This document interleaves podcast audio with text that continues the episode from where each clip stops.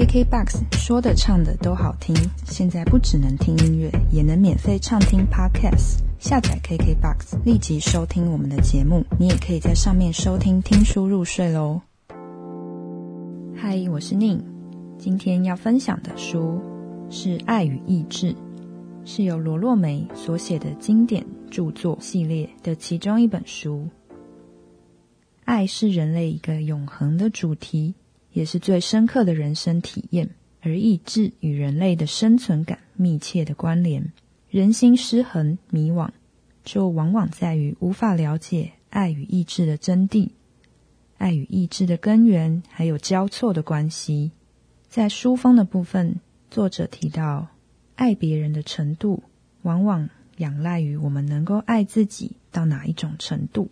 存在主义心理分析大师罗洛梅在这本书以存在主义为基础，从心理治疗的观点出发，探讨爱与意志的心理学意义。那么，就让我们进入这本书的内容。由于这本书非常的厚，书的内容会带到这个时代人们因为科技带来的影响所产生的一些困境，会带到。艺术家还有精神官能症患者的一个切入的角度，会探讨到爱跟冷漠的一种对照，会谈到爱与性，会谈到这个时代面对性的一种观点衍生出来的可能病态的呈现，会提到爱与死亡，会提到爱与我们人的一种原始的人性，会提到爱与意志，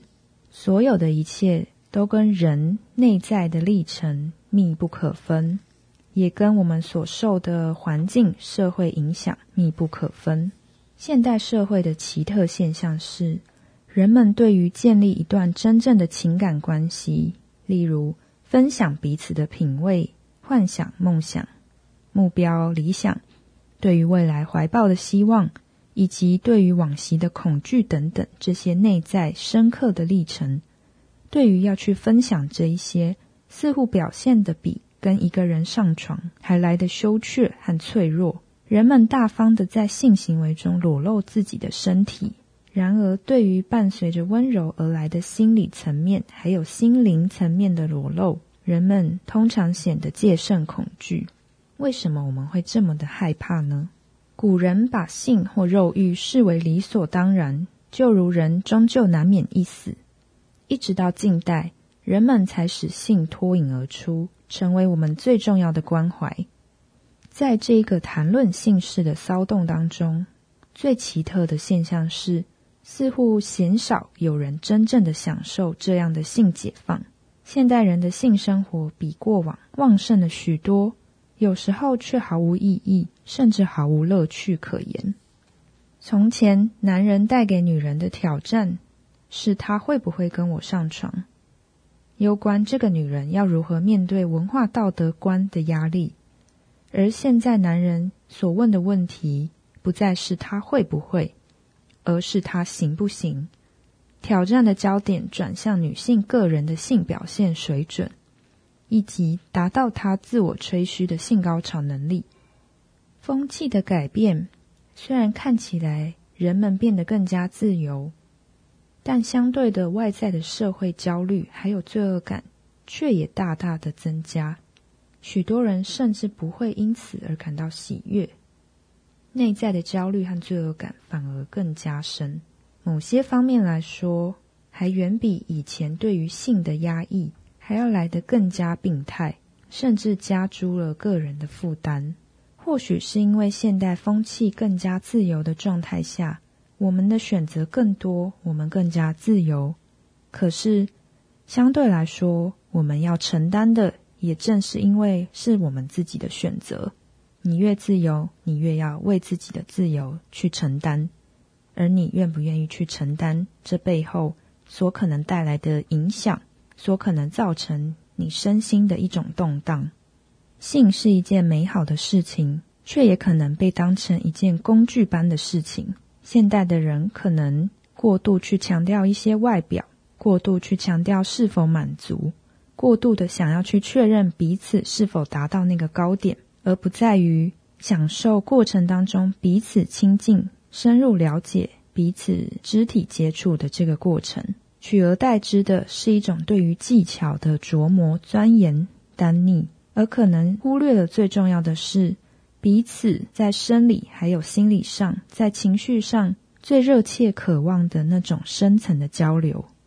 当我们停止追求这种困在性角色扮演中无意义而繁琐的程序当中，终究有一天会发现，在那一些毕生难忘的性经验当中，占有绝对重要性的，往往是一种纯然的亲密关系。从相见起，两个人逐渐亲近，带着不知道将被未来引至何方的那种雀跃与兴奋，彼此诉说自己心里的话。然后彼此将自己的真心交到对方的手中，把自己交给对方，不正是这份亲昵，让我们在气球得到生命中最温暖的慰藉的时候，一再的换回这烙印在记忆深处最美好的事情吗？这会让我去想到，有时候我们会去讨论什么样的事情最让你感到心动，在谈恋爱，在情感中。会让你觉得最心动的是什么？我们会知道，跟一个人进入亲密关系，会是更深入、更深层的一种肢体接触。可是，往往大家在提到最让自己心动的一个状态的时候，你会发现，大家会讲的都不一定是做爱这件事情。有的人可能会说是十指交扣，有的人可能会说是亲吻，有的人可能会说的是。对方把自己放在心上，关心自己的安危，而所做的那种举动，才能真正的打动人心。而这方面就可以让我们去思考，我们真正在意的到底是什么？而性跟爱之间的关联，对我们来说，要怎么样才能够真正的去达到那种能够让我们感受到安全、感受到自在？感受到温暖，感受到彼此在彼此心中那个分量的无可取代，这或许是我们现代人更可以去思考的议题。从爱或欲望，我们可以延伸到一个概念，是爱欲。爱欲是吸引我们的力量，它是从前面牵引着我们，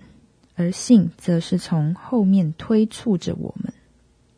这样的区别。显然，在日常生活中，比方说，我们说某个人十分吸引我，或某个工作机会诱惑着我，以及我的内在对于某人或某件事情产生反应，并牵引着我朝向这个人或这件事情。我参与着形式各种可能性和较高层次的意义，而这样的参与不仅发生在神经生理层面，其中也包含美学还有伦理的向度。诚如希腊人所相信的知识，甚至是道德上的良善，都包含在这一种引力当中。爱欲其实是一种促使我们与自身所归属者结为一体的驱力。这句话，我相信在听到的时候，本身可能就很需要去消化跟理解。我自己的理解是，当我们真的去爱一个人，或者是去热爱一件事情，你之所以会这么爱，正是因为你在这一个人或是这件事情上，你发现你自己是可以展现了你的生命力。而为什么可以展现你的生命力，可能就包含你发现了你的天分在这里，你做这件事情的时候特别的轻松，特别的畅快，特别的开心。特别能够享受。如果单纯就以事情来说，我认为爱对我们来说可以发现的是，它像是一面镜子，去照出你自己本身最能够展现生命力的那个层面。而如果是面对人的话，相对的复杂。当你遇到一个人，是你愿意去为他付出，你想要更去理解他，想去参与他，想要去守护这个人的时候。或许正是因为你看见了这个人身上有你认为重要的、可贵的价值，你看见了他的人格，看见了他的个性，是你非常非常喜欢、非常欣赏的。而你之所以欣赏，你之所以看重，你之所以想要守护，正是因为这也是你这个人本身所看重的价值。所以，我会认为他像一面镜子。当你去看见这样的人、这样的事的时候，正是因为你也同时看见了你自己身上所看重的这一些事情，在对方也在你自己的身上发挥了作用。所以回到书中，爱欲是促使我们与自身所归属者结为一体的一种驱力，与我们自身的可能性结合，与我们生命中的其他重要人结合，透过与他们经营的关系。透过与他们建立的关系，我们才能够发现自我实现的可能性。那是一种内在的渴望，推动着我们去追求一种高贵至善的生活。我们在爱欲当中寻求的，并非只是一种疏解，相反的，我们会想要去培养，想要去创造，并形塑一个世界。我们在与另外一个人的相遇。亲近结合当中，去创造了欢愉、喜悦，还有热情，也创造了新的经验面向，并扩展、加深了彼此的一种存在的状态。而这种结合的可念中，爱欲赋予了人们表达温柔的机会，因为爱本身其实是一种温柔的根源。爱和欲是建立合一状态，还有全面联系的渴望。这个渴望可能从与抽象形式的结合开始。当查尔斯坐在位于宾夕法尼亚州米尔福德镇的家中思考他的数学逻辑的时候，他写道：“在科学的探究中，一位思想家之所以能够诞生，必然是受到真正的爱的力量的激发。同样的情形也发生在与美学或哲学形式的结合。”或与新伦理形式的结合中，当然，爱的吸引力量在两个人在两个个人的性结合里面获得最显著的展现。根据许多人对于自身经验的回忆以及病人的梦境，我们会发现，做爱最具意义的时刻，并非达到性高潮的那一刻，反而是当男人进入到女人的那一刻。或者是当两个同性的人准备贴近彼此的那一刻，这其实是一个令我们震撼的时刻。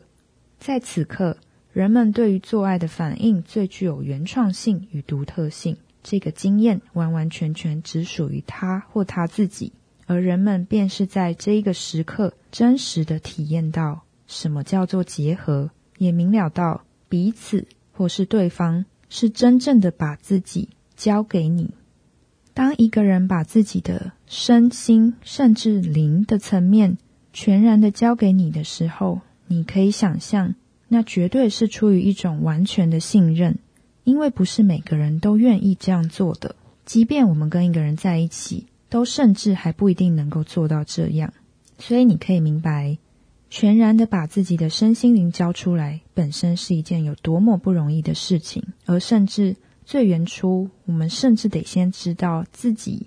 是一个什么样的人，所以我们决定把自己交给一个我们认为值得交付的人。我们在爱欲中所感受到的与所爱的人结合，并珍视这一份爱的驱力，可以在古人的智慧中找到极为有力的基础，并且此种爱欲动力不仅存在于人与人之间。也存在于人跟事物之间，比如说一部手中正在制造的机器，一床正在建造的房屋，或是一份我们投入全心心血的置业，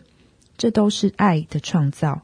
最终我们会发现，我们在自己的生命当中，我们内在会有创造的渴望，而这个创造就端看每一个人对自己的生命有什么样的期待。这个世界其实就会因为我们所有人不同的创造，也许变得更加混乱，却也相对它是变得更加丰富的一个过程。或许这正可以呼应到我在另外一本书《不是每个甜甜圈都有洞》所提到的意大利谚语里面所说到的：即便我们每一个人都不同，即便我们是如此的独特，然而正因为我们都独特。但是背后，我们对于自己的生命都有一份期待跟热爱，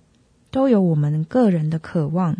而那一份驱力，正是每个人看似不同的外表背后所潜藏一样的一种动力，或者是一种能量。那使我们每一个人发光，使我们每一个人之所以可以前进，可以在挫败中不放弃，有可能再站起来去往我们的目标前进，那是属于每一个人的生命力，也是属于每一个人在生命中不断不断想要去探索的课题。再来想要分享的是意向性还有意志的概念。由于书当中探讨了非常多深入的案例分享、临床经验，还有理论上的分析，这部分不是我擅长，或者说这部分其实没有必要在节目上很琐碎啰嗦的去告诉大家。但这边会希望可以从我自己个人的角度经验来跟大家分享，我在看到的时候。以及我自己根据我的生命历程所得到的一些目前的心得想法。所谓的意向性，其实是我们每一个人在面对每一件事情，你日常生活中你在面对人的时候，都会有一个你想要去的方向。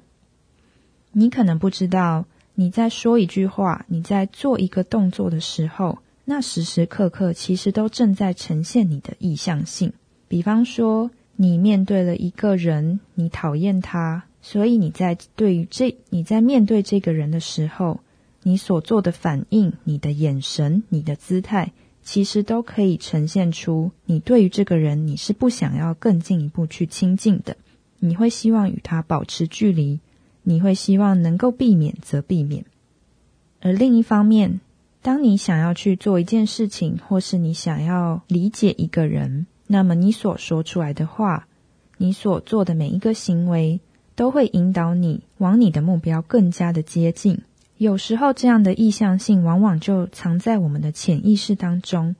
我们当下不一定会察觉到自己的姿态或是语言透露出这样的意向性。然而，这些细节其实往往才是最明确去表现出我们一个人是怎么样在看待事情，在看待人。的一个态度线索，这其实正是人奥妙并且有趣的地方。而关键在于，我们对于这些细节非常幽微的角落，我们是不是能够刻意的去意识到，或者我们对于人对于自身有没有这么好奇，这么在意到，我们愿意去探索这一些枝微末节的事情。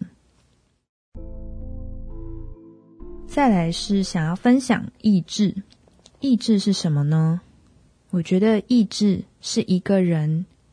在他有意识的状态下，他自己为自己所做的选择，那是一种自主的选择。有时候那无关乎他的身体状态。意志通常正是当我们面临到自己现况的限制、身体的限制的时候，更可以被凸显、更可以被展现的一种存在。比方说。运动常常被拿来表示是人锻炼自己意志的一个过程的一种方式之一。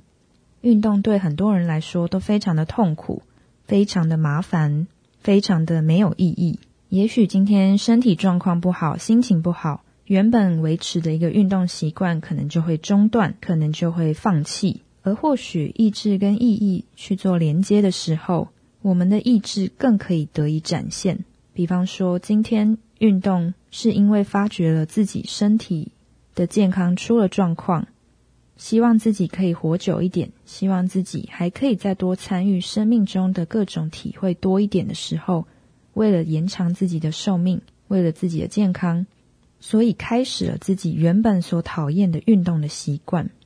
而这样的运动的习惯，比起为了减肥去达到别人。为了达到一种大众所称赞的体态而去减肥，这样的意志往往反而能够坚持的比较久。虽然有时候也不一定。对照来说，一个是因为外力而驱使的动力，一个是因为内在自己为自己决定的所产生的动力。通常来说，自发性的动力更可以展现一个人的坚持。也就是说。当我们知道自己为什么而做的时候，即便这件事情再痛苦，即便它不是你喜欢的，它不是你愿意的，可是你知道这件事情可以带给你的意义，所以你会克服万难，你会克服当下的痛苦，你会想办法去培养这个习惯，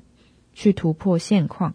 因为你的目标远比你现在的痛苦还来得更加的重要。而重点是，你可以清楚的看见那个目标是什么。或许意志就是人生来一个最特别的特质之一。生命都具有意识，而生命是否都具有意志，或许也是我们正在探讨的问题。而就人类的角度来说，人是有意志的。这个意志相对来说，通常对照的是欲望，通常对照的是一些怠惰、负面的状态。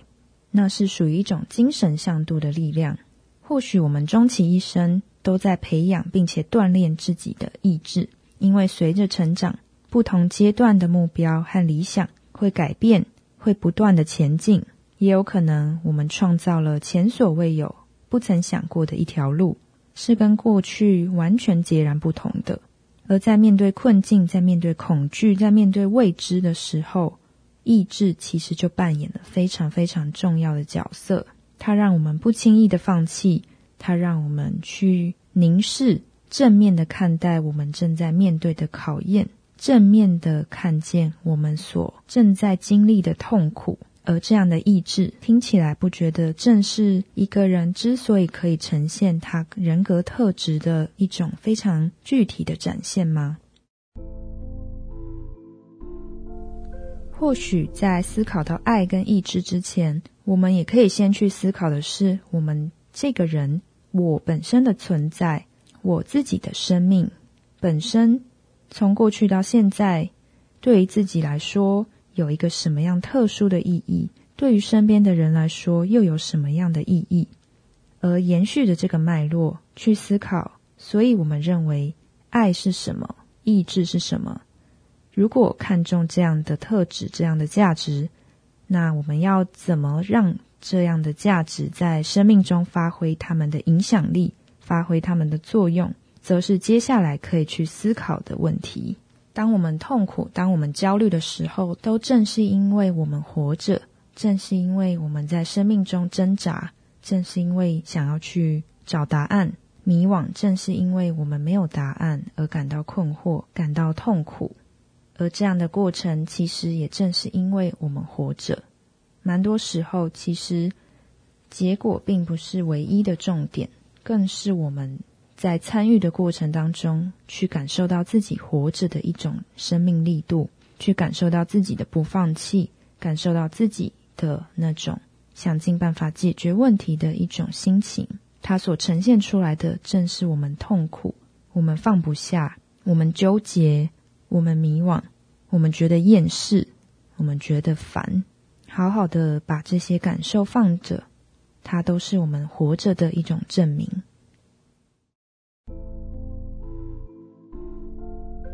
回到生活中，在我们的生活周边，往往会有一些人，你可以很清楚的看见这些人的眼神是带有光的。他清楚的知道自己正在做的事情。他知道自己要去的方向。或许在你的观察中，在你的体会中，你也会发现，这样的人不正是一种正在展现他们意志的一种存在？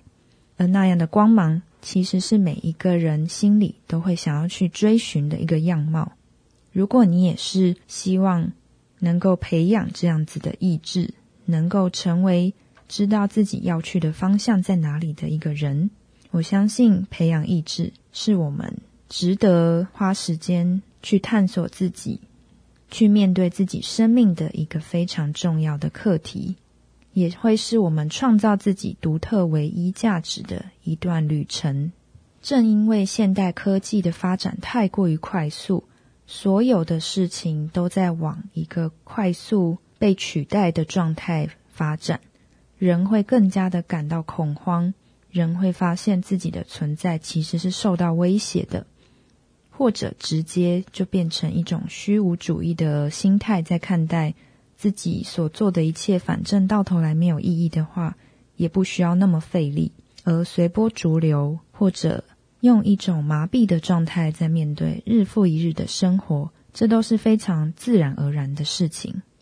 但仔细去想想，这样日复一日的状态，真的会是我们心里所想要的吗？或许现在有现在的困境、限制和无能为力，可是或许最重要的是，即便当下的无能为力，我们仍然能够去选择，在这个状态下，我们并不只是现在如此而已。我们可以成为的是更贴近自己的样貌，是有更不一样的未来，是有可能去展现自己的意志的。当我们被困在现在的环境，被困在现在的场所，有诸多限制的条件下的时候，我们还有什么是能够突破这个现况的？有时候是我们的想象力，更多时候其实是我们的意志，因为知道自己想要去的方向。所以，那个意志终究能够带领我们去突破现况，带领我们去遇见一个更开阔的视野，带领我们去走向一个更贴近我们所想要的方向。而过程中会遇到的各式各样的考验、痛苦、黑暗、不知所措，我想就可以先透过这本书当中所有分析的案例、所有故事的整理。我们可以去看见一些人从过去到现在，在面对爱跟意志这样议题思维的转变跟脉络的发展，演变到现在。当我们看到各式各样的故事的时候，回到自身去想想，如果换作是自己，身为处在这个环境的自己，我们会怎么样去面对，或者怎么样去发展、发挥我们自己身上的爱与意志？对我们来说。我们认知的爱是什么？我们的意志又是什么？也许由我们自己先去定义，并去核对，去想办法找到我们认为最贴近心中的那个答案的时候，这条旅程就会随着你的思考，随着你开始刻意去意识，而铺展开来一条属于你的人生的路。我是宁，今天的分享就到这边，我们下一本书再见。拜拜。